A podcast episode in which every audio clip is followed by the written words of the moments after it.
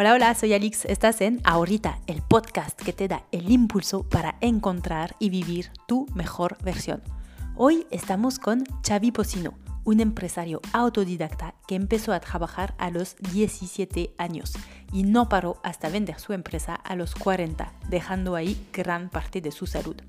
Hoy, unos años después, Xavi es CEO de Iberia para UTMB, la referencia mundial de carreras de trail running. En este episodio nos cuenta cómo ocurrió este cambio de vida, cómo pasa a la acción para implementar sus ideas, cómo lucha para sus proyectos y cómo vive de su pasión. Buena escucha. Xavi, hola. Hola. Bienvenido en Ahorita. Muchas gracias. Xavi, para empezar, te voy a poner un pequeño reto. Vamos a imaginar que estamos en un cajón de salida de una de tus carreras. Quedan 20 segundos para salir y estás al lado de gente que no te conocen. ¿Cómo te presentarías en estos 20 segundos? ¿En, un cajón de salida? Sí. Bueno, diría que soy un apasionado amateur porque estaría en el fondo. Eso para empezar, estaría en el fondo de la línea. Y diría pues que soy un amante de la montaña, que un friki de este deporte, no vamos a negarlo, y, que tengo unas ganas terribles de salir a correr y de disfrutar de este... Yo creo que se forma una conjunción de gente en las carreras, aunque haya mucha gente, siempre es curioso porque siempre acabas corriendo con un grupo que no conoces, ¿eh? Pero yo conozco mucha gente que he conocido en plenas carreras porque has coincidido a tu ritmo, a tu sistema. Ya sé que no te he respondido lo que, lo que querías. ¿Has respondido lo que, lo que tú dirías en un cajón de salida? Hubiera pensado que hubieras dicho otras cosas, pero al final está bien, eres un friki de, de carreras. Em, antes de llegar a esta parte, te quería preguntar quién eras antes de meterte al trail running. Bueno, yo creo que para mí el trail, el running, el correr no solo porque yo empecé por, por el running de asfalto, para mí, y aunque suene mucho a coach y a mensaje publicitario, a mí me ha cambiado la vida.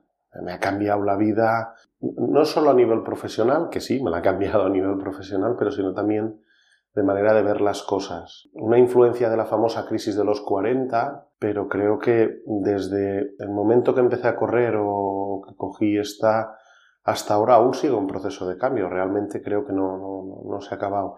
Y antes había un antes Xavi antes de, empezar a correr y de disfrutar con el deporte, que yo no había hecho deporte en mi vida, ahora, aparte del tema profesional, ¿eh? creo. Por eso, para plantear un poco la situación, quiero indagar un poquito en eso de quién eras antes de ponerte tu primer par de zapatillas y salir a correr. ¿Qué, ¿Qué, tipo de vida llevabas? ¿Cuál era un día típico de tu vida? Sí, yo era... Mm, yo toda la vida he sido una persona inquieta, he tenido negocios desde muy joven, he trabajado en muchas cosas. En muchas ¿Muy jóvenes eran?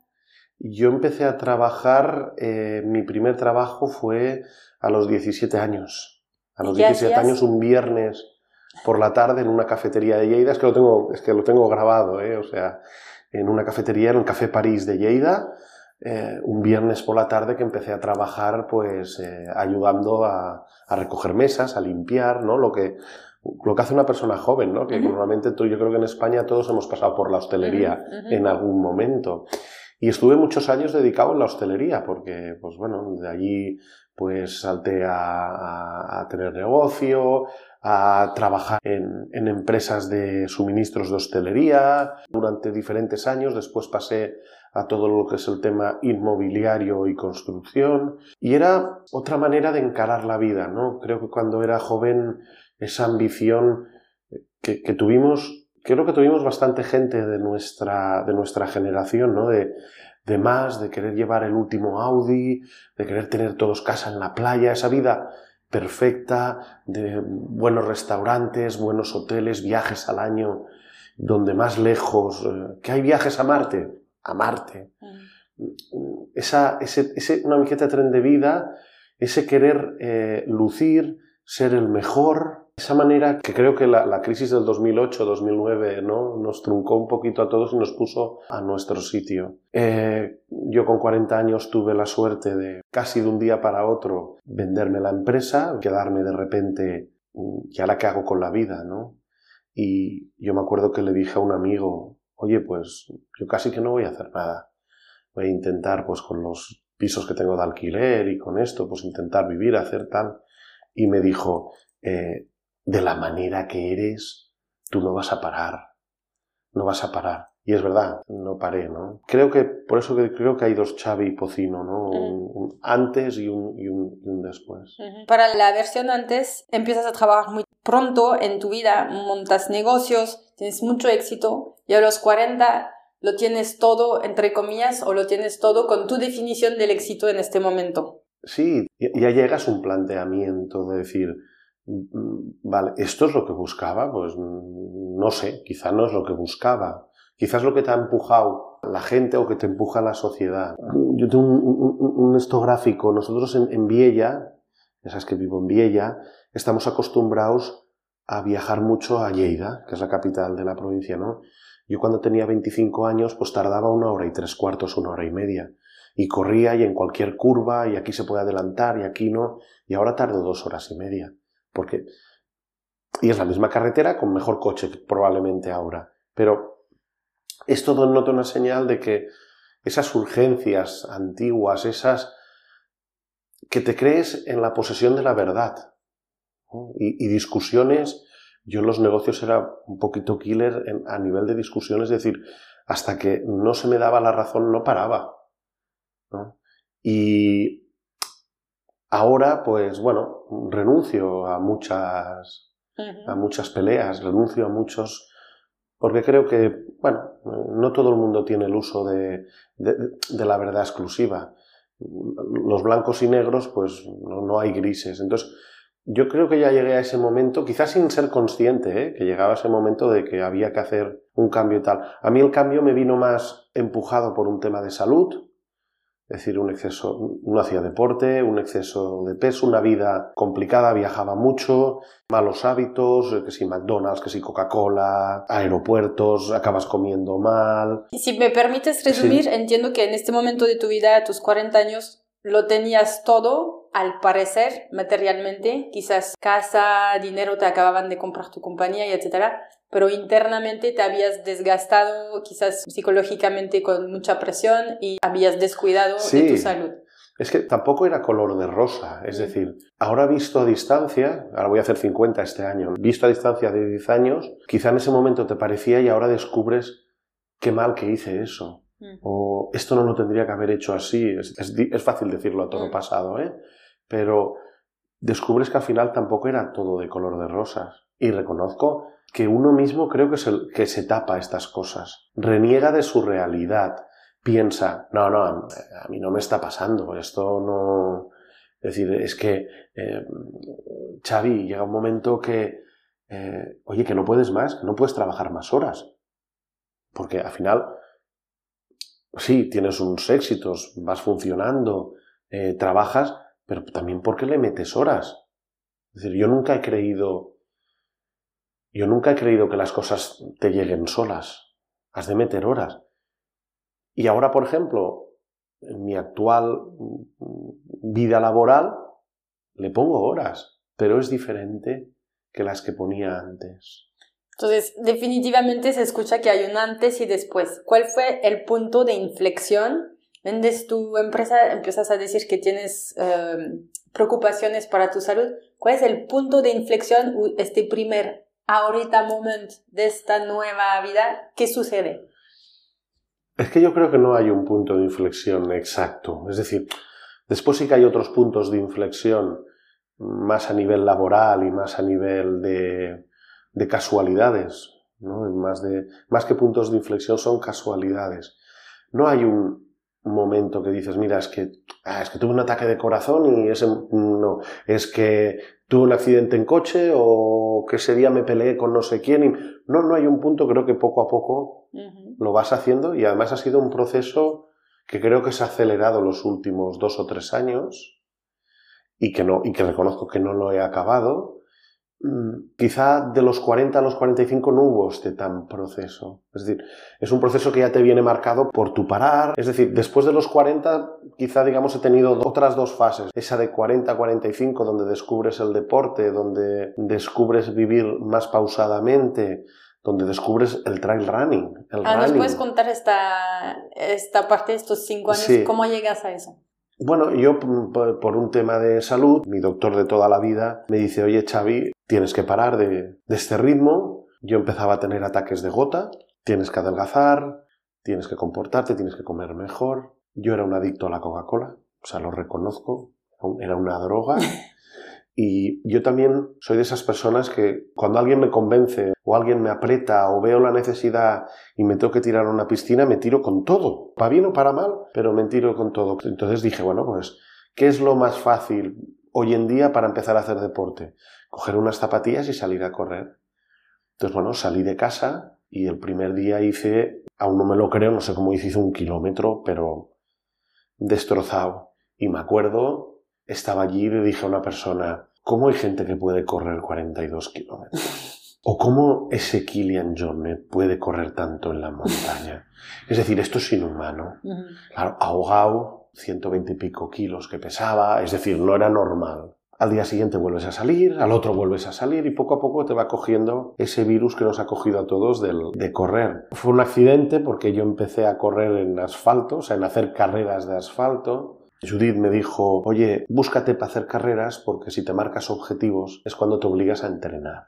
¿Y eso lo sentiste? ¿Te inscribiste y sentiste presión? Sí, eh, fue muy curioso porque aquí en, en, Viella en agosto hacen una carrera que es una 10K de asfalto dentro de Viella, que es nocturna, y yo la estaba mirando en, en el puente y estaba con un conocido y y no sé qué hablando, digo yo, ah, pues el año que viene yo hago esta carrera. Y se me queda mirando y me dice, tú no haces esta carrera, vamos, porque nadie habría dado un euro por mí. Y yo, mira, si el año que viene hago la carrera y la acabo, me invitas durante tres meses a cenar a tu restaurante. Sin problema, tira. Entonces, claro, ya tenía un objetivo. Tenía un año para hacer, para entrenar una 10K, pero es que al cabo de, creo, de tres o cuatro meses, ya corrí mi primera 21K mi primera media maratón. ¿Dónde? Mi primera media maratón fue en La Escala, que es un pueblo que hay en la Costa Brava.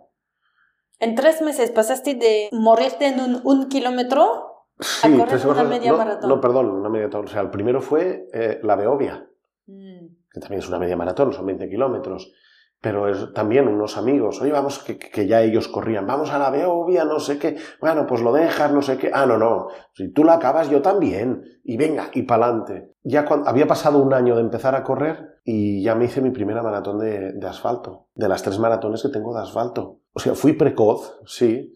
Me dijo uno, un traumatólogo, que yo era como un coche de un viejo de esos que son que tienen muchos años pero tienen pocos kilómetros. Entonces mm. claro mi rodilla todo, todo lo tenía todo lo tenía todo sin usar. Viejo pero sin usar. Y es cuando me entró este friquismo no es decir comprarme las mejores zapatillas y estas zapatillas que si altra que si no sé qué que si estás con el drop. Yo no había oído hablar de un drop en mi vida. Y empiezas a, a coger este este ritmo de competición buscar una entrenadora yo nunca lo había pensado. tuve una época un nutricionista, ese friquismo que tenemos eh, mucha gente. ¿Y qué, qué te motivó o cómo, cómo te motivaste tú a pasar de sobrepeso, problemas de salud, etcétera, a decir, me pongo zapatillas? Hay unos que se quedan aquí y que corren un poquito cada día, pero ¿por qué tú dijiste a tu amigo, yo esta carrera la voy a correr y yo este medio maratón lo voy a correr? Porque al final era el ritmo que llevaba de entonces, la competitividad y el, el, intentar ser bueno en lo que es, e intentar lucir y decir, mira. Entonces es como los aprendizajes de tu vida anterior, digamos, que los trasladas al deporte. Es decir, los que corremos, los que nos escucharéis y habéis corrido, sabéis que, por ejemplo, el trail y el asfalto tiene dos, para mí, dos, dos diferencias principales, o una diferencia principal que es en el asfalto existe una competitividad, un reloj que te marca mucho y en el trail no existe tanto. No. Entonces a mí me gusta también combinar los dos tipos de correr porque en el trail pues busco ese punto de tiempo, es decir, cada vez que voy a la Beovia intento, voy a ver si bajo cinco minutos la marca del año pasado. Mientras que en montaña es más salir a disfrutar, creo que es otro estilo de, de correr que es es diferente porque conectas con la montaña, conectas con la naturaleza, te ayuda a pensar. A mí el, el, el, salir a correr me ayuda mucho a mueblarme la cabeza. no salgo a correr con música. A veces sí, ¿eh? pero no suelo salir. Y me ayuda a mueblarme la cabeza y a tener ideas. A tener ideas, en mi oficina saben que cuando bajo de correr y les digo, he tenido una idea, todos tiemblan. Porque se me ocurren ideas. Después me las sacan, ¿eh? muchas de la cabeza, y es verdad. Y vista la distancia dices, ¿cómo se me ocurrió esta idea? Que era una barbaridad. o sea, ¿no? Hay gente de mi empresa que me dice, oye, mira, Xavi, piénsatela y si de aquí 10 días la crees, la volvemos a hablar, ¿no? y al cabo de 10 días digo, es verdad, no, no, no, no, no, no. ¿Qué se me ocurrió ese día? Pero al, haber empezado por el asfalto, me dio ese, ese símbolo de, de, de, de, entrenar, porque si tú quieres bajar 5 minutos en la Beovia cada año, tienes que entrenarlo. Y buscarme estos puntos de, de auto... Porque al final compites contra uno mismo. Sí, es, disciplina. Lo que aprendiste en esos cinco años es disciplina. Es decir, para poner un ejemplo de una persona que tú conoces, es Pablo, Pablo Villalobos. Él compite contra los demás. En la línea de salida tiene cinco o seis competidores y compite contra los demás. Yo en la línea de salida compito con ser finisher, conmigo mismo, en acabar eh, decentemente, en no morir en el intento y si al final pues consigo bajar un poquito el tiempo previsto, pues perfecto. Este creo que es el gran qué y la gran ventaja que tiene el running y por eso enganchaba a mucha gente. Yo nunca, no creo que me fiche el Barça.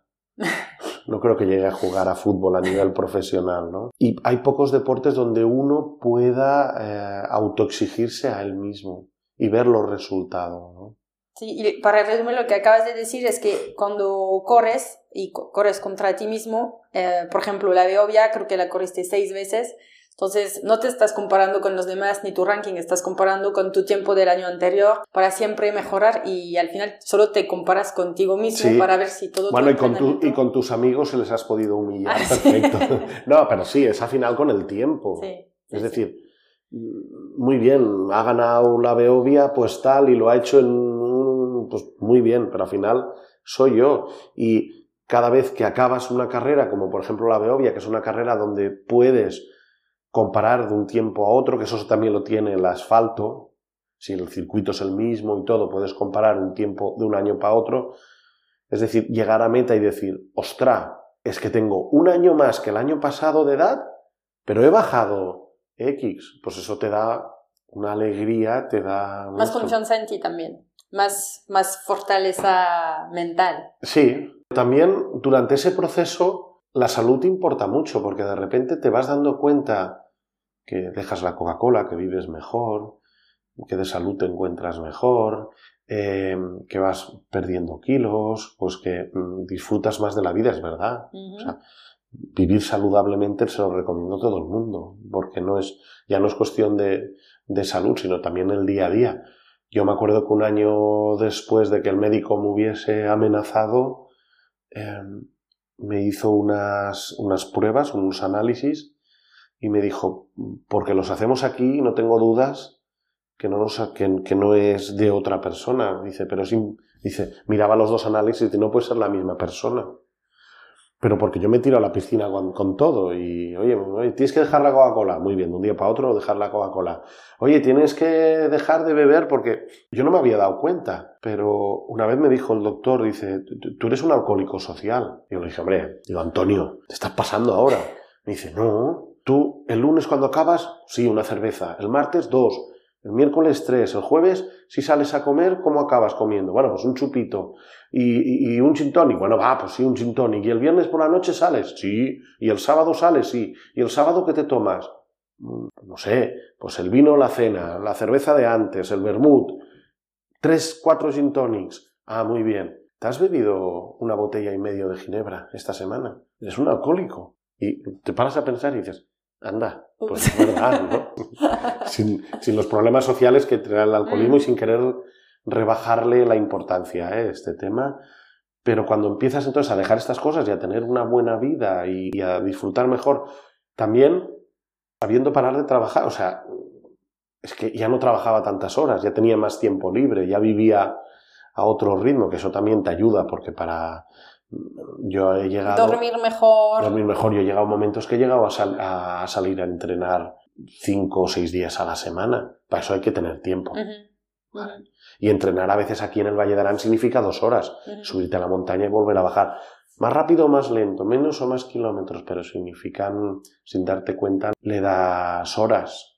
Entonces tienes esta primera transición de no hacer deporte y empiezas a meterte, estás en un grupo, estás empezando a participar en carreras, pero tu mente inquieta, ¿qué sucede en ella? Porque no te paras aquí a solo disfrutar y correr carreras y entrenar. ¿Qué pasa después? Es lo que tú hablabas, esos puntos de inflexión, los ahorita, ¿no? Que hay varios en la vida, ¿no? Cuando te empiezas a aficionar a las carreras de montaña, y un día te planteas con un grupo de amigos que dices, ¿cómo puede ser que en, la Val d'Aran, para lo que conocéis, Valle d'Aran es el corazón de los Pirineos, montañas de 3.000 metros, tengamos una capacidad hotelera, capacidad de atracción para hacer un evento de trail muy bueno, que en los valles de al lado, en Valls d'Àneu, hacían una carrera muy bonita, en Barruera, en la Valle de Boí también otra, la, la Poseto Anets en Benasque, la Luchon Trail en, en los valles de Alao y aquí no se hacía ninguna. Y decimos, oye, pues esto hay que solucionar, vamos a organizar una carrera. Venga, pues vamos a organizar una carrera. Y yo lo primero que dije, digo, bueno, pero en un mundo plagado de carreras, porque no vamos a negar que existe una burbuja de eventos, y yo les dije, hay que hacerlo como si esto fuese una empresa. Es decir, aunque lo hagamos nosotros y cada uno tenía su trabajo, y cada uno tenía su tiempo, su familia, vamos a aplicar el marketing, vamos a aplicar la comunicación, vamos a aplicar el... Y para mí, el primer concepto que era importante era buscar el producto.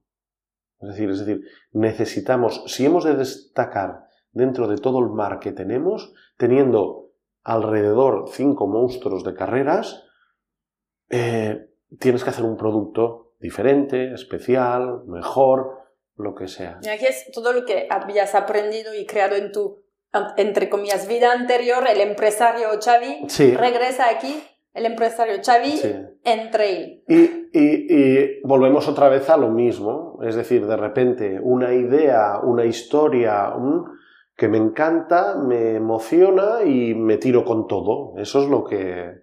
Eso es un poquito el resumen, es decir, oye, me tiro con todo, lo lo pienso y, venga, vamos. Y, cuánto tiempo pasa entre la idea, el concepto de crear una carrera en tu valle a, a la primera edición? Yo creo que pasó menos de un año. No te sabría decirlo, pero pasó menos de un año. O sea, yo creo que al día siguiente ya estábamos trabajando. O sea, tú piensas y accionas siempre así. Mm, sí. a veces, y reconozco que es uno de mis fallos que he tenido siempre, que a veces eh, reaccionamos o, hacemos, o hago las cosas demasiado rápido sin madurarlas. Quizá ahora maduro más las cosas, pero que antes era muy viral, ¿no? O sea, venía una persona y te decía, oye, hay una oportunidad aquí, mira, si compramos esto, metemos no sé qué, ¿cuánto hay que poner? Venga, venga, va, pues lo hacemos, pim, pam, ¿no? No sé qué. Es, y ahora pues he aprendido a, a madurar más cosas. Y perdón, para regresar a esta primera carrera, eh, creo que habías, como buen empresario, habías hecho un business plan con un número de corredores año 1, 2, 3. ¿Nos puedes contar un poco eso? Sí, nosotros hicimos un, business plan diciendo, oye, pues mira, el primer año... 2017. Sí, 2017, digo, el primer año creo que podemos llegar a poner pues 300, 400 corredores. Eh, el segundo año pues nos plantearemos 600 a ver si llegamos a 800 al tercer año. El primer año tuvimos que parar a 500 ya, es decir, que se nos estaba yendo de madre. El segundo año nos plantamos en 1500. Y bueno, creo que acertamos con la, una obsesión que he trasladado ahora al mundo mío de UTMB, que en el trail yo tengo una obsesión en el recorrido. Para mí... Eh, ¿Qué es tu producto? es el producto al final. Todo lo demás es paralelo. A ver, cuéntanos, ¿cómo alguien que, eh, bueno, fuiste empresario, no hacías deporte, empiezas a correr en asfalto, haces unas carreras de trail, y cómo te vuelves eh, siendo director o organizador por voluntad propia, sin ser pagado por nadie, de una carrera? ¿Cómo, cómo sabes cuánta agua necesitas poner en los habituallamientos? ¿Cuántos habituallamientos? ¿Por dónde pasar? ¿Cómo comunicar? ¿Cómo, cómo creas todo eso? Eh, no existe un curso o una carrera sobre cómo organizar. ¿Podrías, podrías lanzar algo así, creo que interesaría mucho. No, no, no me des ideas, ya sabes cómo La universidad. Sujétame el cubata. No, no existe un curso de, de, de, de esto, y, pero sí que, claro, tú vas a correr por ahí y tienes, yo tengo ese ojo crítico. Okay. Es decir, de ir viendo, mira qué hacen aquí, mira que... A mí me gusta ir a muchas carreras. Entonces, observando para nutrir tu mente con ideas de eso quiero ideas, y eso no quiero. documentos, mm, oye, ¿qué hacen los mejores? Esto. Y es observar, no es tanto hablar con otros organizadores. No, sí, acabas haciendo amistades y conocimiento, pero sí que pues cometes fallos. Y hoy en día aún lo seguimos cometiendo porque no, no, es una cosa cerrada, estipulada, no es un negocio eh, o, o, una forma de trabajar de negocio que digas, mira, que esto está organizado así, así. Cambia mucho, es un, es un deporte que cambia mucho, el deporte está cambiando mucho, lo vemos con la Kings League y la Liga, ¿no? ¿Quién nos lo iba a decir? Y mm, vas aprendiendo un poquito, pero al final le has de poner esto, pues el, el, el, un poquito la cabeza mueblada de pensar, de pensar como un corredor. ¿Qué es lo que quiero yo? Es ah, y eso te ha ayudado tú a ser corredor. Porque yo me considero, yo me considero mi principal cliente. Ah. Es decir, mi cliente es una persona más o menos de mi edad, de mi estatus económico, de mi de la vida, de la es decir, eh, eh, nuestro cliente en UTMB tiene una media de 44 años. De un buen estatus económico, formado culturalmente, que entrena, que no va a lo loco, mm, que le gusta la montaña, la conexión, pues al final dices, es que yo soy mi propio cliente, ¿no? Entonces, ¿qué es lo que me gusta y qué es lo que no me gusta en, en las carreras? Ojo que después hay diferencias, ¿eh? porque a mí me gustaría hacer cosas en mis carreras que no puedo hacer porque logísticamente, técnicamente o así no te lo impide por el volumen de la carrera o por el tipo de carrera. Para mí es importante que mi equipo y el equipo de UTMB seamos gente que haya corrido en la montaña. Es una es importante porque da este saber, ¿no? este know-how que no hemos aprendido a base de, de, ir a las carreras. Y ya, ya, estás hablando de, UTMB, pero no hemos explicado cómo llegaste a eso, porque estábamos con esta primera carrera donde planeabas 300 corredores, entonces observando otras carreras, teniendo ideas y etcétera, organizas tu primera carrera. ¿Cómo se llama? Organizar con un equipo, no, no solo, no, no, no solo yo, ¿no? porque éramos más gente y creo que eso es importante porque cuando tú incorporas es decir, cuando la gente me dice, no, no, es que tú eres el director, el que has creado Valdarán, es que Valdarán Bayute me ve y tal, digo, no, no, yo tengo un equipo conmigo que cada uno aporta su parte. Su sí, sí, o sea, aunque vuelva a aparecer de coach y de, mm. y de SADE, no, de verdad, mm. es que mm, el equipo es, es, para mí es importante. Al final, yo no soy el director, yo soy un coordinador de equipo, ¿vale?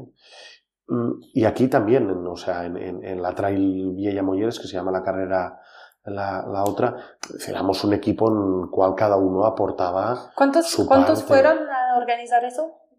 Éramos principalmente tres personas. Okay. Entonces, organizas esta primera carrera y de 300 que habían soñado corredores, llegan 500. Sí. ¿Qué, ¿Cómo va la carrera? Hay, hay unas cosas que dices, ups, no, no hubiéramos hecho eso. No, eh, la carrera yo creo que nos fue bastante bien. Siempre digo que en el trail hay un factor que te supone el 40 o el 50% del éxito de una carrera, que es el tiempo. Sí, es el tiempo. Y la verdad es que tanto en, la Molieres como en la Valdarán Bay UTMB mm, hemos tenido suerte con el tiempo. Mm. Y eso te garantiza mucho. Puede quedar una carrera buena si hace mal tiempo, pero yo entiendo que una persona que ha estado todo un año preparándose para una carrera, para la UTMB en Chamonix, que ese día le nieve o le corten, pues te crea una frustración muy grande. Es verdad, es verdad, pero es para el organizador es incontrolable. Es decir, aún no he encontrado un proveedor que me garantice el tiempo. O sea, he encontrado proveedores para todo, pero para que me garanticen el tiempo aún no he encontrado un, proveedor. Dios, es tu proveedor. Em, a ver, entonces, la, este trail de Vieja Molleres lo organizas en 2017, 2018, entonces ya son un equipo, organizan esta carrera, pero tú eres Xavi Pocino y no te quedas ahí. ¿Y em, qué pasa? ¿Por qué empiezas a tener ganas de más? Eh, ¿Qué pasa en tu vida? Porque es como los, los ahorita que decías tú, que el, esos de estar en el sitio adecuado, en el momento adecuado, esas casualidades. Eh, a mí en el 2018 me toca dorsal en la OCC. Para los que no conocen, porque hay uno que otro oyente aquí que no sabes qué significa UTMB, qué es. ¿Puedes dar un contexto de qué es UTMB? UTMB es la meca del trail. UTMB que es Ultra Trail du Mont Blanc. Es una carrera que este año va a ser el 20 aniversario en, en Chamonix, en Francia y es eh, la meca donde todos los corredores de trail alguna vez en el mundo quieren ir.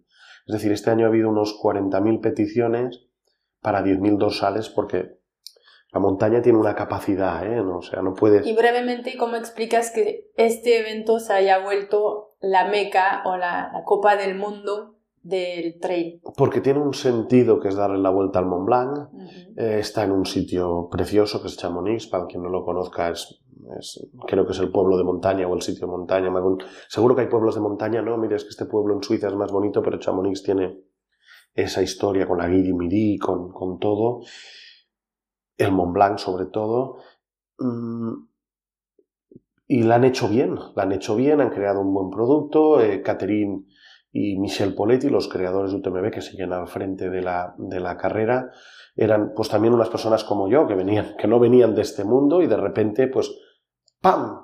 ¿no? Crearon esta carrera, el primer año mm, también esperaban 100 eh, y acabaron 700 el primer año, Michel salió a correr y poco a poco pues la van, la van, la van, les va creciendo y es de esas historias o de esas ideas que en el mundo del, yo creo que lo he visto mucho en el mundo de los negocios y tú, Alexandre, seguro que también lo has visto.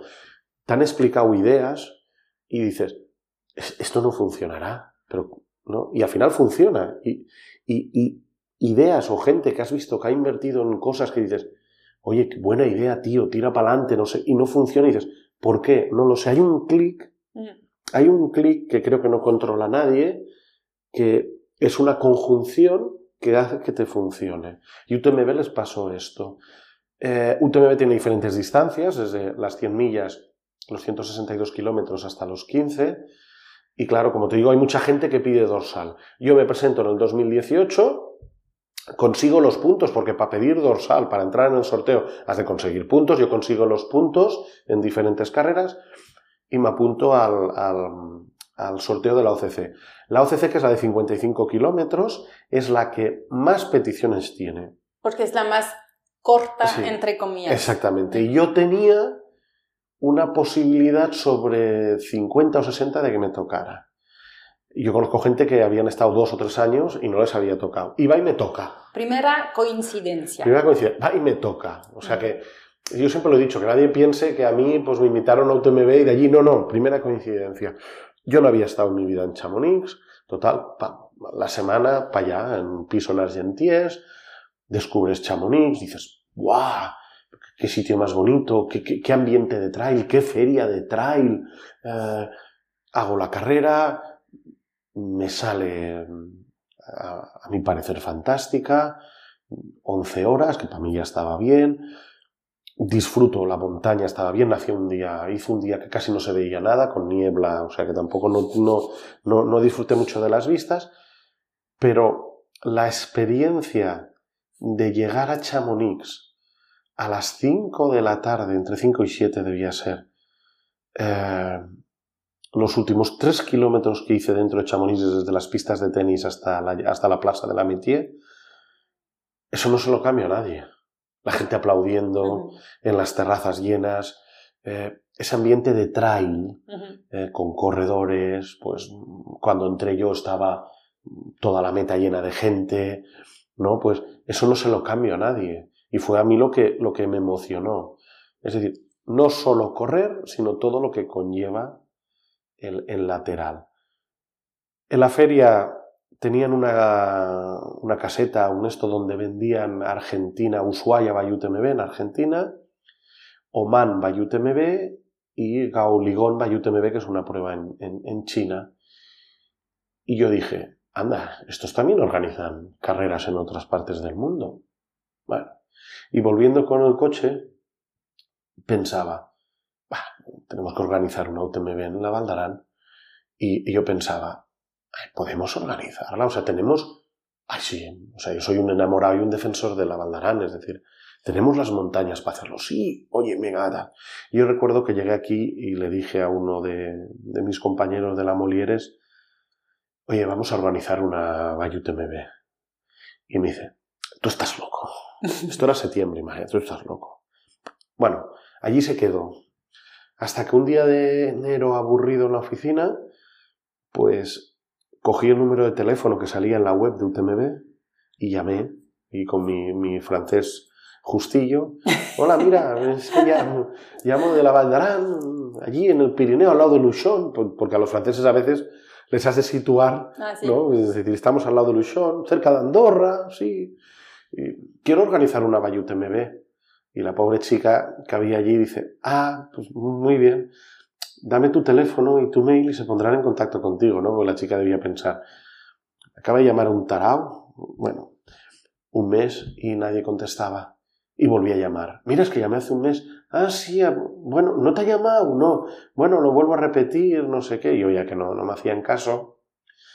Y entonces a través de una persona que tenía contactos en, en, en UTMB, porque es el distribu Néstor, que es el distribuidor de Life Trail en, en España, yo le dije, oye Néstor, averiguame con quién tengo que hablar. Y Néstor me consiguió eh, con la persona, con Cristiana, con la persona que tenía que hablar, y allí empezamos pues a hablar, negociar, a enseñarles un poquito lo que es la, la Valdarán. Lo, lo, que te empujó a hacer todo eso, entiendo, es, uno, tu amor por tu Valle de Arán. Sí, sí.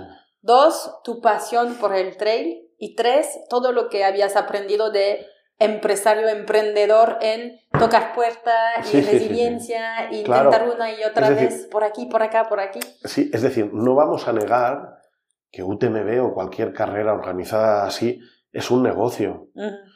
Porque yo a veces mm, veo mm, discusiones en, en, en las redes sociales en internet, es decir, es que, claro, estos ganan dinero.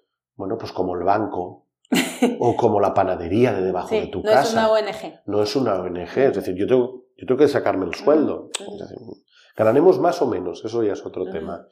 Pero es una empresa y entonces, pues también vi esa línea de negocio. O sea, yo he conseguido hacer mi negocio o mi vida de lo que disfruto, de mi friquismo. Ujú. Otra vez regreso a tu primera vida, todo Sí. lo que aprendiste desde tus 17 Ujú. años montando negocios, negociando con proveedores, teniendo empleados, sabiendo Ujú. eh, mover una estructura, atender a clientes y etcétera, todo lo que aprendiste allá es lo que te sirve hoy para Claro, lanzarte claro. y, Sí, y aquí sí. a- No me- he salido de cero. Ajá. No he salido de cero. sí, sí. Sí. He salido de cero.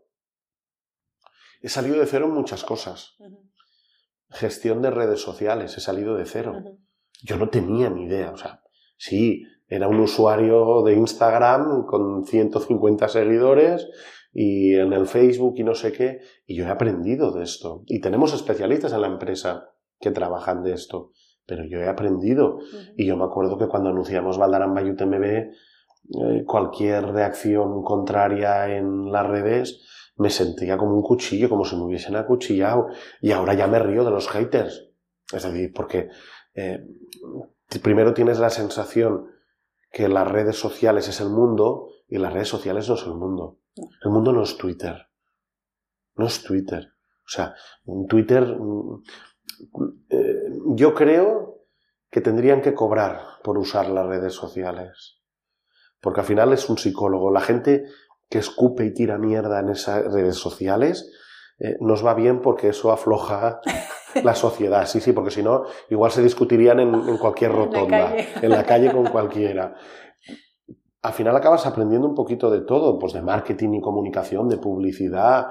Y yo reconozco que a veces cuando me han planteado algún tema en el departamento de marketing de UTMB, yo al principio eh, no, no, es que me enfadara, pero decía, esto no va a funcionar, esto no lo vamos a vender, va a ser un desastre, nos va a caer la del pulpo. Pero bueno, y al cabo de un tiempo les dices, oye, pues es verdad, Teníais razón, ¿no? Y regresamos cronológicamente. Sí, regresamos. Sueño, pasión, visión empresarial. Eh, llamas al UTMB una vez, dos veces, no funciona por aquí, te ponen en contacto con alguien. ¿Qué pasa después? Y a partir de allí empezamos a, a, negociar y a enseñarles pues la posibilidad, o sea, la posibilidad es que tenía el Valle de Arán. Pero fíjate si yo soy, digamos, dime pesado, dime lo que quieras, es que ellos a posteriori, eh, Michel me reconoció que ellos no querían hacer una Bayut MB en Europa hasta 2022 y yo ya la pedía para el 2020.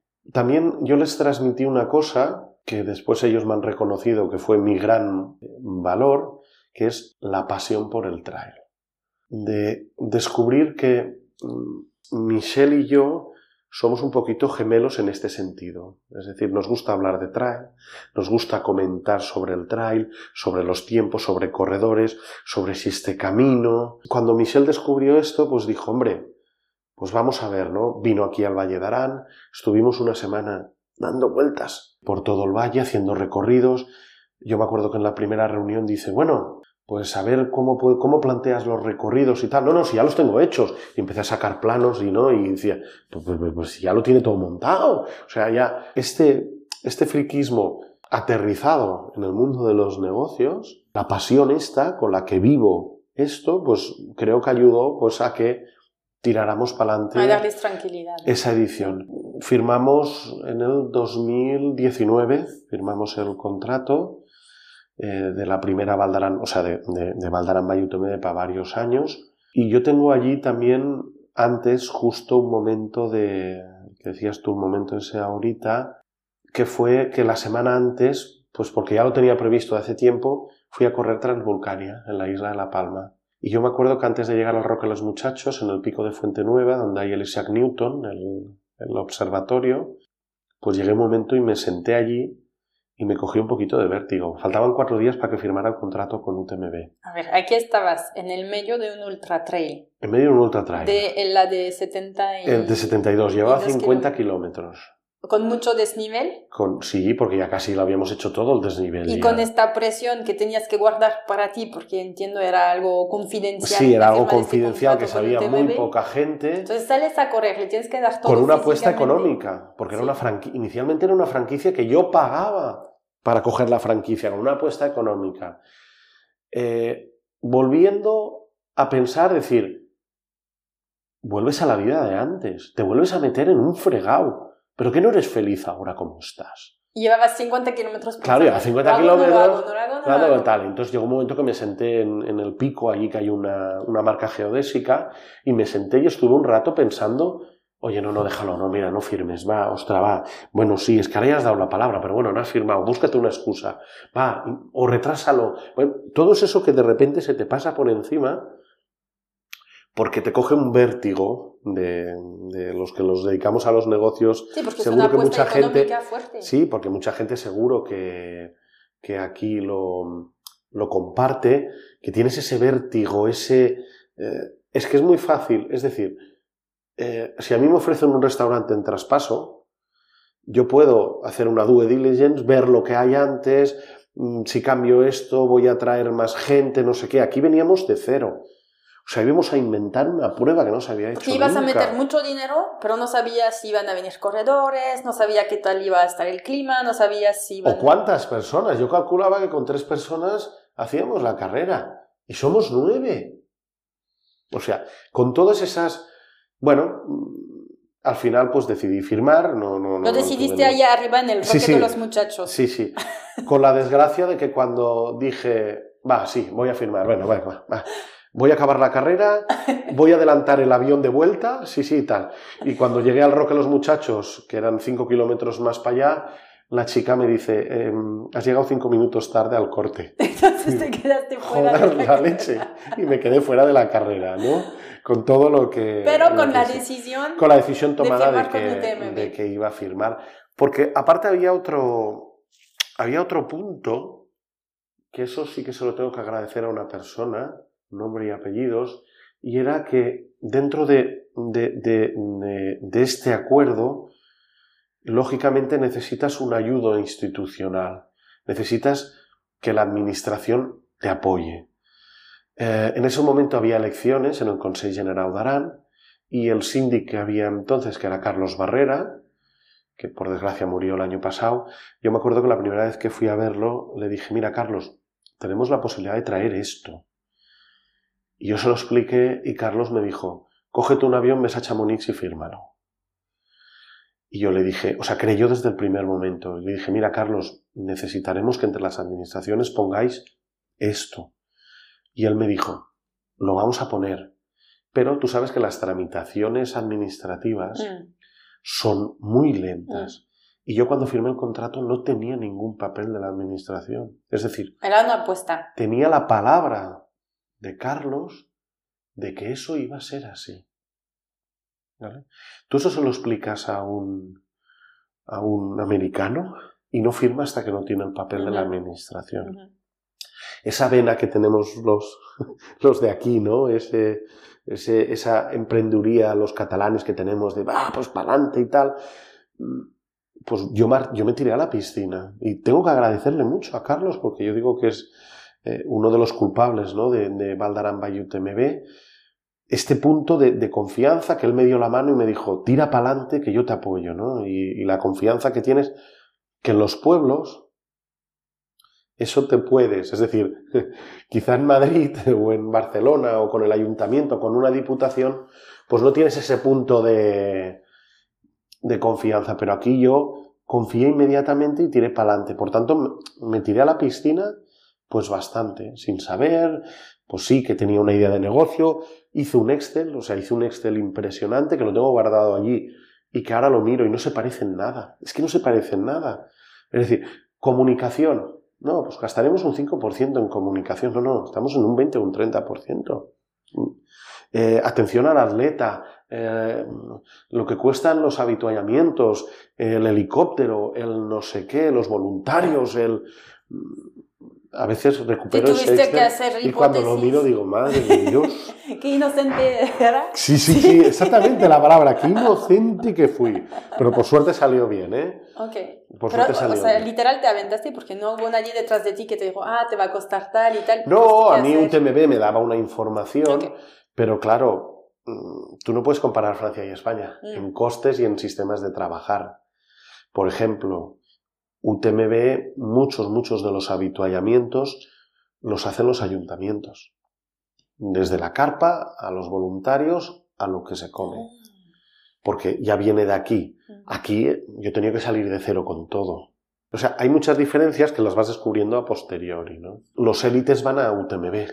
Aquí al principio teníamos que, ah, te pongo alojamiento, te ayudo con el viaje para que venga un élite, pues no, no te viene un élite. O sea, tiene esas diferencias que no descubres hasta que estás en el, en el fregado.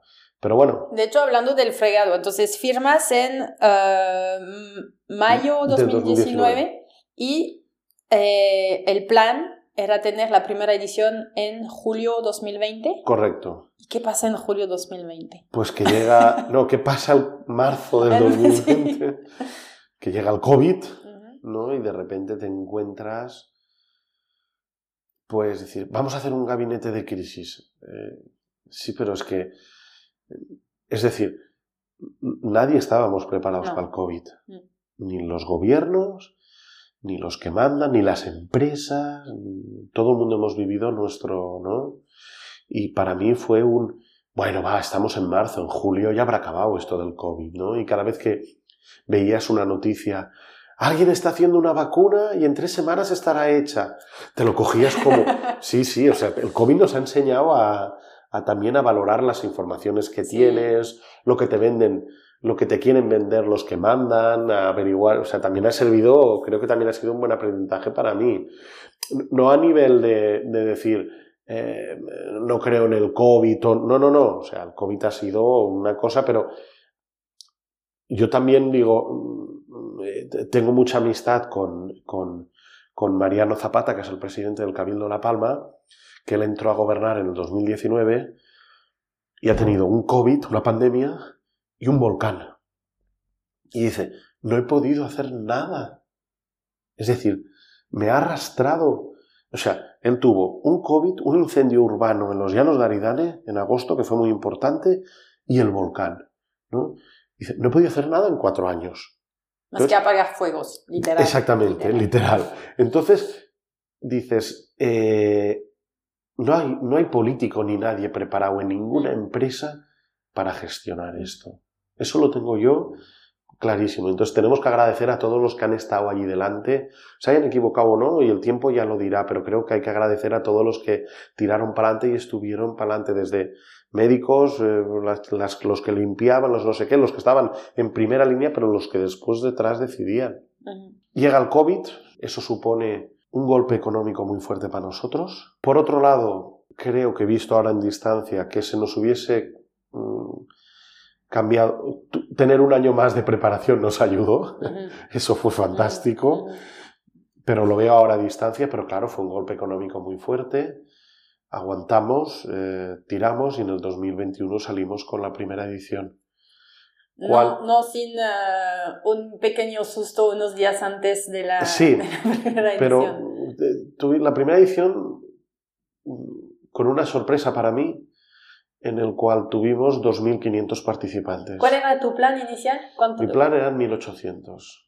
2.500, que para que los que no sean de trail, ¿eh? es decir, una prueba de trail en España, es decir, las dos pruebas más importantes que había en ese momento de trail hacían 3.000 y nosotros de entrada nos colocamos en el top 3 en número de participantes. ¿Cuáles son las dos pruebas de referencia? Este el número de corredores Transgran Canaria y Ultra Pirineo. Pero a mí me reconoció el director de Ultra Pirineo y dice, yo he tardado 10 años en llegar a los 3.000. Tú es que el primer año ya me estás ¿Y aquí cuál, detrás. ¿Cuál fue tu, tu, receta secreta para llegar a Bueno, porque la... ¿Comunicación? A, ver, hay que reconocer que la marca UTMB yo le daba un valor X y es un valor X por 3. Mm. Es un valor muy fuerte. Eso no, lo tuve previsto y me ayudó mucho. ¿eh? Mm. Es un valor muy fuerte.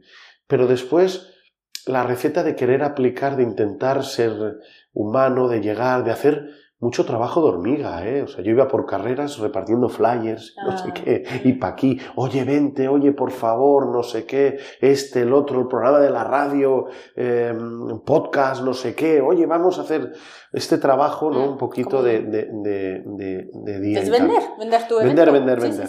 Pero sí que tengo que reconocer que el 2021 tuve otro momento de, de vértigo, eh, cuando fue que el martes, justo antes de la carrera, eh, me informan desde, por casualidad, desde Transit de la Generalitat, desde la Dirección General de Tráfico de la Generalitat, oye que el permiso lo tienes en suspenso porque probablemente eh, hoy la Generalitat va a sacar un nuevo decreto del COVID, porque entonces aún estábamos con COVID, para anular todos los eventos multitudinarios. Y claro, a mí me cogió de repente un martes cuando el jueves sale tu primera carrera, cuando tienes gente desde Estados Unidos aquí, cuando tienes gente, ostra, ¿qué pasa, no? Y yo me acuerdo que me fui al Consejo General de Arán a ver a la síndica y casi llegó un momento que me caigo al suelo de, mareo porque, claro, o sea, el abismo era eh, importante.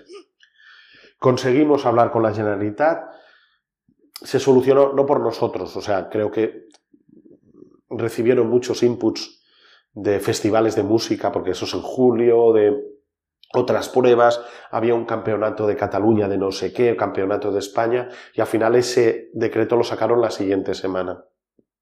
¿Fue un día de estrés? A sí, fue de estrés porque una persona de la Generalitat me dijo, oye, que no haya público en el evento y digo, no, no, no estás entendiendo nada, esto no es el Camp Nou. Yo tengo 160 kilómetros, yo no puedo impedir que haya público en 160 kilómetros, ¿no? Es decir, pero fue un momento que durante unas horas yo me veía cancelando. Sí, lo, dices muy tranquilo ahora, pero sí que, bueno, llevaban un año organizando todo, tenías 2.500 corredores que llegaban, más sus familias habían reservado alojamiento por estar aquí 3, 4 días, y 48 horas antes de, de dar la salida a la primera carrera, te dicen que igual y tienes que parar todo. Es que yo reconozco que tengo una virtud creo que es una virtud y, hay gente que me ha dicho que sí, o sea, me han dicho, es que tienes esto, en que eh, es una virtud y también un fallo, ¿eh?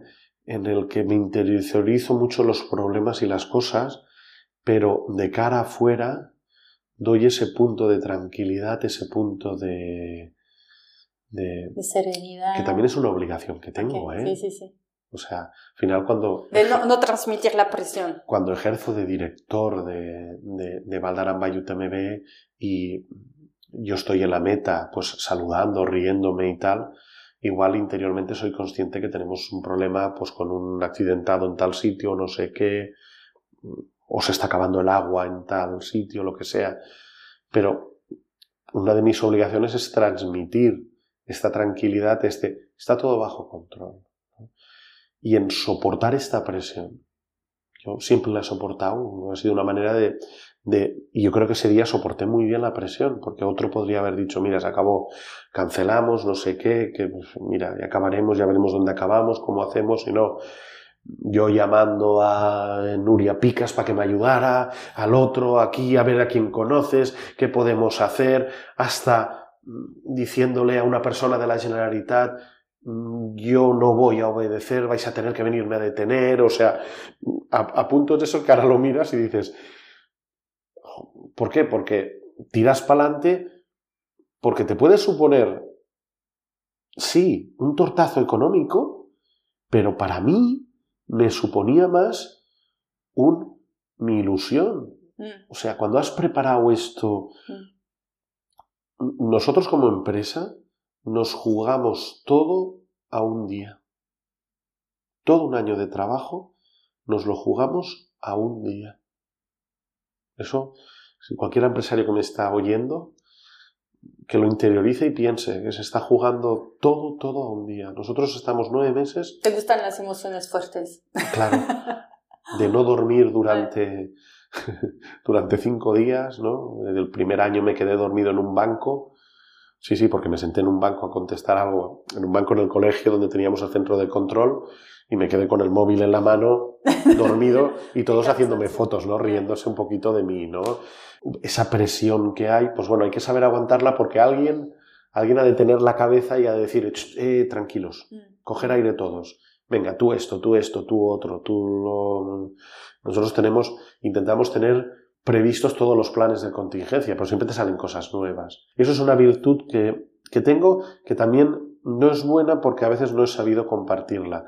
Como no sé delegar, fallo mío, me cuesta mucho delegar y me gusta controlar mucho, mucho hasta el último detalle. Y eso es malo también. Bueno, Lo, bueno es que garantizas la calidad según tu punto de vista y lo malo es que igual no te da abasto para... No, no, no me da la vida, no me da la vida. Lo dicen, no me da la vida la agenda. Bueno, dices que no te da la vida, pero bueno, lanzas eh, Aran UTMB, también estás en Transvulcania. Bueno, porque después de este proceso, cuando yo cojo la franquicia, eh, UTMB decide hacer un cambio de política y decide que todas sus pruebas en Europa las quieren operar ellos directamente. Y entonces me ofrecen la posibilidad de recomprarme el contrato, de, recomprarme la franquicia y que yo me ponga a trabajar para ellos y asuma no solo la dirección de Valdaramba y UTMB, sino el crecimiento de UTMB en, en España, Portugal y en otras zonas del mundo más como asesor que como, como, como dirección. Y incorporándome también un poquito a la dirección de UTMB en Chamonix, en, el comité de operaciones, comité deportivo. De repente, pues te encuentras que eh, en una reunión y dicen, oye, vamos a hacer una segunda prueba en España. ¿Dónde vamos? Y yo, sin lugar a dudas, después de haber estado allí en Transvulcania, digo yo, ¿hemos de coger Transvulcania? y empezamos a negociar con el cabildo. Eh, que fue un encuentro, yo siempre lo digo, fue un encuentro en el cielo que nos encontramos porque ellos también querían hacer crecer Transvulcania e incorporarse a un circuito mm. mundial y nosotros llamamos a la puerta y ellos ya la estaban abriendo para llamarnos a nosotros. Entonces fue un encuentro... coincidencia. Sí, otra coincidencia fue fácil y, y, de repente en 2019 había ido a correr Transvulcania y en 2022 era el director de Transvulcania. O sea, hace cinco años a mí alguien me explica que yo iba a ser el director de Transvulcania o que yo iba a ser el director de Valdarán y UTMB, que este año vamos a tener 6.000 corredores, que nunca ha habido una prueba de trail en España con 6.000 corredores. No se lo cree nadie, nadie. Nadie. Si resumo muy rápido tu vida, fuiste self-made man, porque empezaste desde cero, creaste tus empresas, como me habías dicho eh, antes, de, sin hacer estudios. No, yo no tengo estudios. Pero montaste tu empresa a los 40 años, la vendes y dices, pues ya voy a vivir de mis rentas, pero no contento con eso, empezas a correr y no es solo correr, es empezar a colaborar con la marca más importante a nivel mundial de trail running. Entonces, tú ya te vuelves director de carreras en tu país, más Portugal, y lo vas creciendo y etcétera. Cuéntanos un poco de eh, lo que has creado en el Valle de Arán. De, hablas de 6.000 corredores, pero ¿qué derrama económica representa para el Valle de Arán esta prueba? Hombre, para el Valle de Arán, piensa que además esta prueba de trail running eh, son cuatro días de carreras. Sí, porque hay una de 55 el jueves, el viernes sale la 112 de...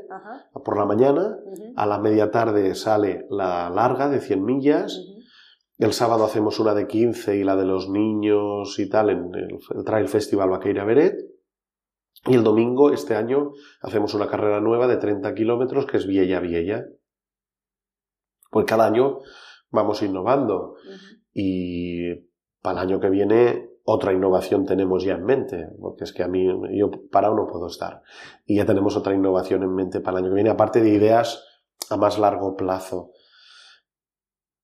¿Eso qué supone para el Valle de Arán? Supone que la primera semana de julio, que era una semana muy muerta, porque el turismo de verano, porque el Valle de Arán es un valle que siempre se ha, se ha enfocado mucho y tiene su principal negocio en la nieve, en invierno. Y el verano pues sí, era la última semana de julio y el agosto. No, no, no, no. Quizá eran los propios araneses que no nos lo habíamos creído y que con que la nieve lo tapa todo, es decir, yo con la nieve ya vivo y no tengo necesidad, pues no habíamos sabido desestacionalizar. O sea, yo eh, es un tema recurrente en todas las campañas políticas en el Valle de Arán. Hay que desestacionalizar, hay que pero nunca habíamos para no depender, tanto de la nieve y diversificar fuentes de ingresos y momentos en el año. Ahora, hace 15 años, pues los, los, los veranos eran pues del 25 de julio a finales de agosto. Ahora, la semana antes de nosotros, hay la Pedals de Fog Non-Stop, que es una carrera de bicicleta, de una ultramaratón de bicicleta de montaña conocida en todo el mundo, con mil participantes. Nosotros la siguiente semana seis mil. La Molieres con mil participantes. Después eh, la Vieja Cycling, que es una carrera de bicicleta de carretera, que también pasa por puertos míticos del Tour. Eh, hemos convertido que en el Valle de Arán, desde finales de junio, ya sea una buena temporada y que ahora mismo los hoteleros, su mejor precio de verano de venta sea en la Valdarán UTMB, no en agosto. Eso supone un Valdarán UTMB, tenemos un estudio hecho por, por dos empresas, por Nielsen y por TCPI, dos empresas, eh, tiene un impacto directo de 4 millones y medio de euros la semana de la UTMB en la Valdarán. No. Y Cantar tiene una valoración de nombre, o sea, de, impacto mediático, cercano a los 2 millones de euros. Porque sabéis que nosotros damos la prueba en directo. Este año la hemos dado para todo el mundo a través de nuestros canales de UTMB. Aquí se dio en TV3 y en el YouTube. Eh, pero es que la dimos en China, por ejemplo. Claro, eh, en China la vieron medio millón de personas, que probablemente es poco para ser China, ¿eh?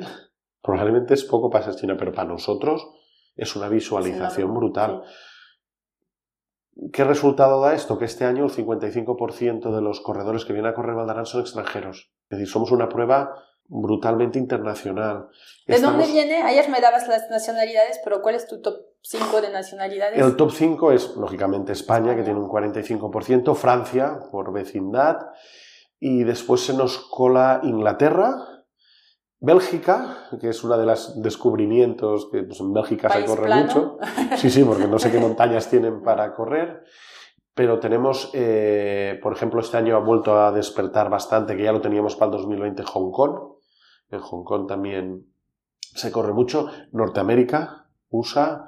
Em, es bastante. Este sería nuestro top eh, principalmente el 5, Portugal también. Por, y hablando de estadísticas, porque a mí siempre me interesa, ¿qué porcentaje de féminas, de, mujeres tienes en las carreras o en Valdarán en general? Pues tristemente muy bajo. Es una cosa que pasa en el trail running. Sí, es el trail running en general, pero para. Que hay que corregir. Nosotros tenemos, fíjate, en la carrera de 15 kilómetros tenemos un 50-50, que es muy bueno, que es fantástico pero tal como se van ampliando los kilómetros, va bajando exponencialmente y tenemos solo un 8% en la más larga. Okay. Bueno, pero es trail running en general, no es esta carrera. No, no, no, no es esta, no es esta. Pero como nosotros somos la punta de lanza, somos la mejor empresa y queremos ser la mejor prueba y queremos eh, esto, tenemos la obligación de luchar para revertir esto. ¿Y qué hacen? para eso? Nosotros hemos creado un programa que se llama Woman in Trail. ha hecho pocos... Eso lo creó UTMB. Eso lo creó UTMB Iberia. Ah, ok. Ahora UTMB nos lo ha, digamos, asimilado. UTMB ha creado una fundación que se llama UTMB Cares, que ha creado una fundación para estas cosas, para todo el tema de sostenibilidad, que es otra de las preocupaciones que tenemos. Sí y el tema de, de, la incorporación de la mujer en el para empezar con mujeres, Women in Trail, ¿en qué consiste? Women in Trail es, una, es un proyecto que nació de, de la cabeza o, de, o del impulso de, de Mónica, de, Mónica Olivera, que es la, eh, la compañera que tengo yo, que es la, marketing manager de, de Valdarán, que ya es de, perdón, de UTMB Iberia, que ella es corredora, es madre, eh, ha, hecho ultras y ha dicho eh, hay que luchar para incorporar y yo sé por qué las mujeres no vienen. ¿Y por qué? Principalmente por la conciliación familiar. Tú corres. Mm. ¿Cuántas horas necesitas para entrenar una ultra? Muchas. Si tú tienes que los niños, no sé qué y tal, es, yo creo que esta es la razón, ¿eh? Esta es la razón principal. Hay gente que dice, no, es que las mujeres no hacen tantas tonterías como los hombres. Ah, es que los... No, no, la principal es lo de siempre, la conciliación familiar. Para correr una ultra hay que ponerle muchas horas.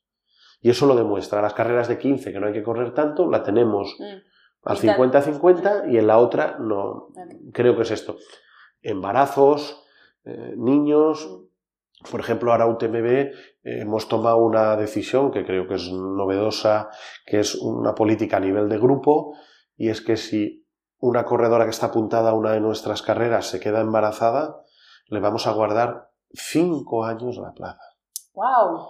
¿Por qué? Porque no solo es que tenga el niño o la niña ese año y que al año siguiente pueda volver a la carrera, no, es que hay una lactancia, es que hay una edad de los críos, es que. Entonces hemos decidido, mira, no te preocupes, Aquí lo tienes, cinco años te guardo la, el dorsal. Cuando te vuelvas a poner, nos avisas y allí lo tienes. Estos son esos aspectos que creo que hay, que, que, hay que empujar y que, igual que la sostenibilidad, ¿eh? tiene un coste, pero es que lo hemos de asumir y lo hemos de pagar.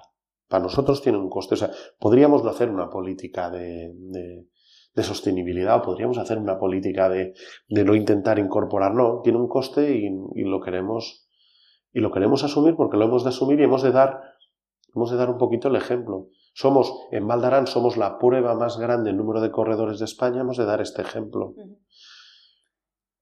Hay un hecho muy curioso. Hace X años eh, UTMB decidió de que el corredor tenía que llevar su plato y su cubierto para comer en los habituallamientos. Fue terrible las críticas. Pero el objetivo era eliminar, por ejemplo, nosotros en Valdarán, si no obligáramos a que el corredor llevara su plato, su vaso y su cubierto, gastaríamos 30.000 platos de plástico.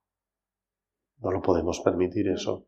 De hecho, sí, me hizo pensar que la semana pasada corrí una media maratón en asfalto, lo que llevaba años no, sin correr en asfalto, y en los habituallamientos nos daban botellitas de agua de plástico. Y por mí, que llevo tiempo corriendo en trail, se me, estuve en shock, porque en trail vas con tus bidones, los rellenas, o con tu vaso y te sirven allá tu isotónico o tu agua, y, y aquí, pues, todas las botellas que tiramos... En el, en el asfalto creo que les falta trabajar este punto. No sé cómo solucionar. Es difícil de solución, ¿eh? Es difícil de solución porque en el asfalto hay esa velocidad que no quieres parar en el habituallamiento. Mm. Porque tú en el trail paras, coges el bidón que nosotros hemos puesto con agua de, mm. de, O sea, nosotros con el helicóptero hemos subido un bidón con agua pública, con agua del ayuntamiento que hemos cargado, con el coste que tiene, eh, y tú te paras allí, esos cinco minutos en el trail, hay ese punto de velocidad en el asfalto, perdón, que no quieres parar. No sé, o sea, es difícil, pero sí que es una cosa que hay que planteárselo. Nosotros hemos conseguido eliminar casi, casi 40.000 botellas de plástico en Valdarán. Y hablando de sostenibilidad. ¿cómo se dice sostenibilidad. sostenibilidad. Bueno, ahora, se, ahora le llaman más regeneración. ¿Ah, sí? sí ah, ahora los departamentos de sostenibilidad se están convirtiendo en departamentos de regeneración. Bueno, a ver, dos preguntas para este tema. Uno, porque todavía no hemos hablado de eso, pero eh, bueno, sí hay que cuidar el ambiente, obviamente, respetarlo, etcétera. Pero antes de hablar de eso, me gustaría que compartieras para los que no conocen el Valle de Arán de por qué es tan eh, especial, qué lo hace diferente, qué lo hace tan bonito. Y la otra pregunta es, ¿cómo, ¿qué están haciendo? Porque vienen siempre más corredores, ¿cómo hacen para cuidar este ambiente? Mira, está claro que eh, o sea, el Valle de Arán creo que tuvo una suerte en su día, que en los años 80 se contrató a un, a un arquitecto suizo para hacer el plan general urbanístico.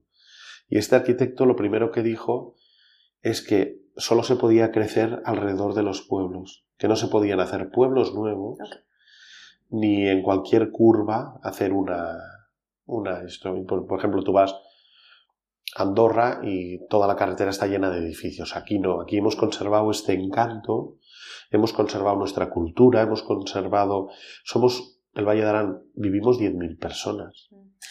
Y cuéntanos cómo, lo, bonito que es, cuéntanos cuántos lagos hay, cuántas Porque nosotros tenemos, nosotros tenemos parte del Parque Nacional de Aguas Tortes, eh, tenemos Creo recordar que el 60% de nuestro territorio está por encima de los 2.000 metros. Entonces estamos en un sitio privilegiado. Yo lo digo, yo vivo en el, yo vivo en el sitio que quiero vivir porque además es un sitio de, de, privilegio vivir aquí. Pero tenemos el Circo de Colomés, que es el circo glaciar más importante de Europa, donde, ya lo viste tú el año pasado cuando corriste, en 15 kilómetros pasas por 40 lagos glaciares. O sea, espectacular, no hay en ningún sitio más. Tenemos la zona de las minas de Montoliu, que es como las Highlands escocesas. Es decir, tenemos muchos subpaisajes en el Valle de Arán, muchas postales diferentes que además creo que los araneses lo hemos sabido mantener y conservar. Pasamos a la carrera, lógicamente, sí, no lo voy a negar, tiene un impacto, es que no lo podemos negar. O sea, que vengan a correr 6.000 personas tiene un impacto. Pero nosotros tenemos como norma primera es que nuestras carreras solo utilizan caminos oficiales que ya existen y que ya están marcados. Es decir, no hay caminos extras. No pasamos por sitios donde no esto.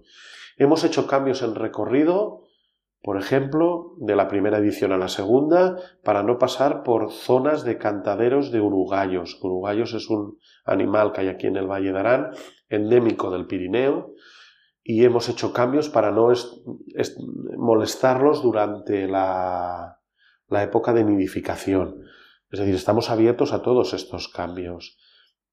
le pedimos a los corredores eh, una aportación extra, si quieren, voluntaria, y este año vamos a intentar corregir un camino en Colomés, del cual pasa mucha gente en verano, y ahora hay como cinco o seis caminos. Vamos a intentar eliminar, dejar solo el camino bueno y eliminar el resto de caminos. Coordinados con la administración, ¿eh? con el Ayuntamiento de Lautarán y con el parque intentar eliminar el impacto de, vasos de plástico, de botellas de plástico. Eso ya no hay. No hay, pero, pero aún seguimos intentando reducir al máximo. Eh, hacer recogida selectiva en los habituallamientos. Hemos eliminado la música en los habituallamientos. Ah, o sea, música podemos tenerla en la llegada y en Artíes, que es un habituallamiento dentro del pueblo, pero hemos eliminado todo lo que es la, música, que son detalles que parece que no tengan importancia. Pero para mí nos falta otro punto importante, o, otros dos puntos importantes en, esto y que hemos de empezar a luchar y que en UTMB estamos, intentamos trabajar en ello, que es el efecto de la huella de carbono de los corredores que vienen para aquí. Hemos de intentar ver cómo la podemos compensar y qué podemos hacer. Y por otro lado, otro tema que el día que lo planteemos públicamente o que nos va a caer por todos los lados, pero nos tenemos que hacer un planteamiento con los, regalos a los corredores y hablo de las camisetas.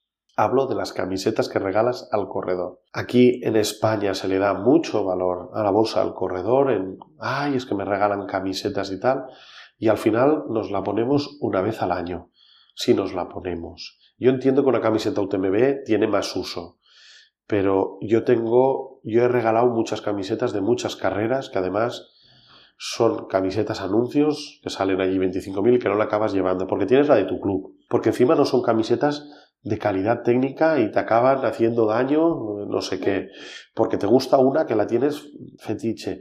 Es decir, nos hemos de plantear eliminar este residuo, estamos creando un residuo.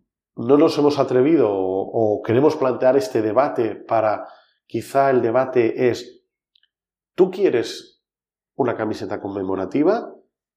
Paga 2, 3, 4, 5 euros y la tienes. Mm. Pero si no la quieres, ya sabes que no la quieres, no, la produzcamos. Y ya está. ¿Qué hemos hecho este año, por ejemplo? Con el coste que tiene. Las, las camisetas de Valdarán están producidas en Barcelona, fabricadas en Barcelona. Porque una, devolvemos el impacto económico aquí y dos, nos evitamos un container de China, China, Vietnam, donde sea. Tiene más coste, ¿eh? O sea, tiene un sobrecoste, pero por eso creemos que hay que empezar. Ok. Bueno, ya nos has compartido mucho y, siento que hemos pasado por muchos años y, muchas cosas tan diferentes de tu vida. Hablábamos de los ahorita moments, nos comentaste que ya tuviste eh, bastantes en tu vida, a veces a lo largo de varios años, a veces de, te llegaba una idea implementabas. ¿Cuál sería, Xavi, tu próximo ahorita momento? Algo que has estado posponiendo o una idea que tienes ahí en el horno cocinándose. ¿Cuál, es, cuál sería una próxima idea grandiosa que tienes ahí? Eh, tengo una idea muy grandiosa, pero no te la puedo explicar. Lo siento, no te la puedo explicar. No, tengo una idea que hace tiempo que le estoy dando vueltas de otras carreras. Sí, un poquito a, nivel más laboral o a nivel de vida de, vida de trabajo. Tenemos, o sea, sí, en Valdarán tal, pero tengo, tengo, otro proyecto en cabeza que creo que ilusiona mucho a, los, a la poca gente que se lo he explicado. Le, ilusiona mucho, pero claro, no te lo puedo explicar porque es, es alto. Tal vez tu próximo ahorita moment va a ser eh, a finales de agosto en Chamonix, ¿no? Ah, sí, bueno, claro, sí, porque después tenemos el nivel personal. nivel personal eh, siguiendo un poquito, a, a raíz del COVID y a raíz de liarme otra vez con la organización, pues dejé un poquito de correr, dejé de correr, he vuelto a ganar kilos, eh, pues el tiempo no te da y al final me he decidido marcar una meta y he decidido correr la CCC, la de 100, 105 kilómetros, a finales de agosto en Chamonix. ¿Sería tu primer 100 kilómetros? Eh, sí, Sí, porque corrí la Ultra Pirineo, pero es de 94. Ah, te faltan, faltan 6 kilómetros. Eh, para mí es una obligación para entrenar, para volverme a poner las pilas, porque CCC es como mi casa, me hace una ilusión increíble correr la CCC y hacer estos 100 kilómetros allá. Sí, sí, sí, nada más puedes explicar por qué las 13, por dónde pasa la carrera. Sí, la CCC es, es, el acrónico de eh, Courmayeur Champec Chamonix. Entonces empieza en Italia. Empieza en Italia, va a Suiza por la Folie, Champec, que es Suiza, y de Champec por, por el Col de Montets y Vallorcin vuelve a, a Chamonix. Eh, una obligación de entrenar, una ilusión, pero sin presión. Es decir, probablemente vaya delante de la escoba. No, pero eh, he embarcado a, a, tres amigos diciéndoles, oye, necesito que me llevéis a Chamonix, necesito que me empujéis ese día y quiero vivir la experiencia con vosotros porque creo que es, es importante. Sí, eso es mucho el trail, es compartir. Es compartir, es esa experiencia de amistad, de, club, de equipo. Eh, quiero compartirla con vosotros, solo tenéis una obligación. ¿Cuál? Yo voy a marcar el ritmo y voy a marcar, es decir, yo soy la vedette, no sepa mal, soy la vedette y el objetivo es que me tenéis que llevar hasta Chamonix y esas tres personas me han dicho, tranquilo, vamos a por eso. ¿Vale? Entonces, un poquito haciendo broma, yo este mes de agosto voy a cumplir 50 años. Entonces, le hemos, le hemos, hemos bautizado al programa con Breaking 50. ¿No? Está, está bueno. Em, pues, Xavi, muchas gracias por todo lo que compartiste.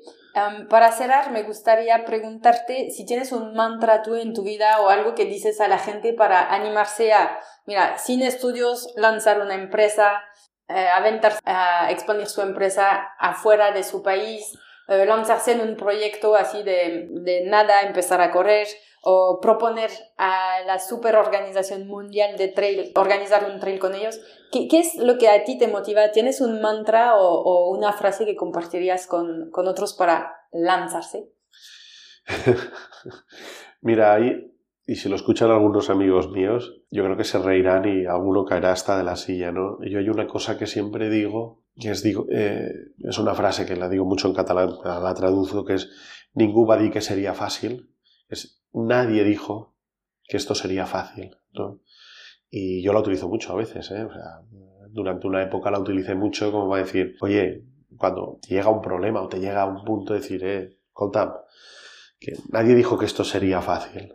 ¿vale? Mm. Hace poco descubrí una frase que es hoy es solo una vez. Y eso también, oye, pues me llegó ¿eh? bastante. Creo que hay que vivir el día a día eh, con proyectos de futuro y tener esa ilusión. Es decir, la ilusión. Pero es que yo siempre he sido así. Mi padre dice que soy un culo de mal sentar, un culo inquieto, o sea, no, no he parado. Y es verdad. Hiperactividad, no, quizá no es, no es hiperactividad, ¿no? Pero siempre dándole vueltas, pensar. Hay que ser inconformista, hay que ser inconformista y tener ilusión para el futuro, con ideas e ideas locas. Yo eh, lo siento porque algunos se enfadará y tengo grandes amigos que lo son, pero yo no sería funcionario en mi vida. Los funcionarios son una capa a eliminar de la tierra, por eso digo que se van a enfadar. Bueno, lo dejaré porque tú estás insistiendo. Sí, sí, lo puedo decir. ¿eh? No, no, no, ningún problema. ¿eh? Ya nos regalaste muchísimo tiempo. Xavi, muchas gracias por todo lo que compartiste. Mucho éxito en las carreras que vienen. Ya en un mes tienes la Transvulcania. Correcto. Tres meses. a principios de mayo es Transvulcania en eh, La Palma. La Palma. En tres meses en Valle de Arán, todas las pruebas que nos acabas de comentar. Después tú corres la CCC. Sí. Y después vas a otras pruebas uh, de, del mundo TMB. Y yo también quiero aprovechar para una cosa que es para felicitarte a ti también por esto y también para desearte suerte. Porque tú también vas a correr la UTMB de 100 millas. Igual alguien te tiene que hacer un podcast al revés y entrevistarte a tú, ¿eh? El antes y después. A ver sí, sí, el antes y después. Yo voy a estar en Chamonix, no te preocupes, ¿eh? Voy a estar en Chamonix. Voy a estar corriendo la CCC, no voy a estar para todo, pero me voy a preocupar de que no te falte nada y de que llegues a Chamonix. Muchas gracias, Xavi. Pues un placer intercambiar contigo y uh, gracias por todo lo que haces por el mundo del trail. A ti.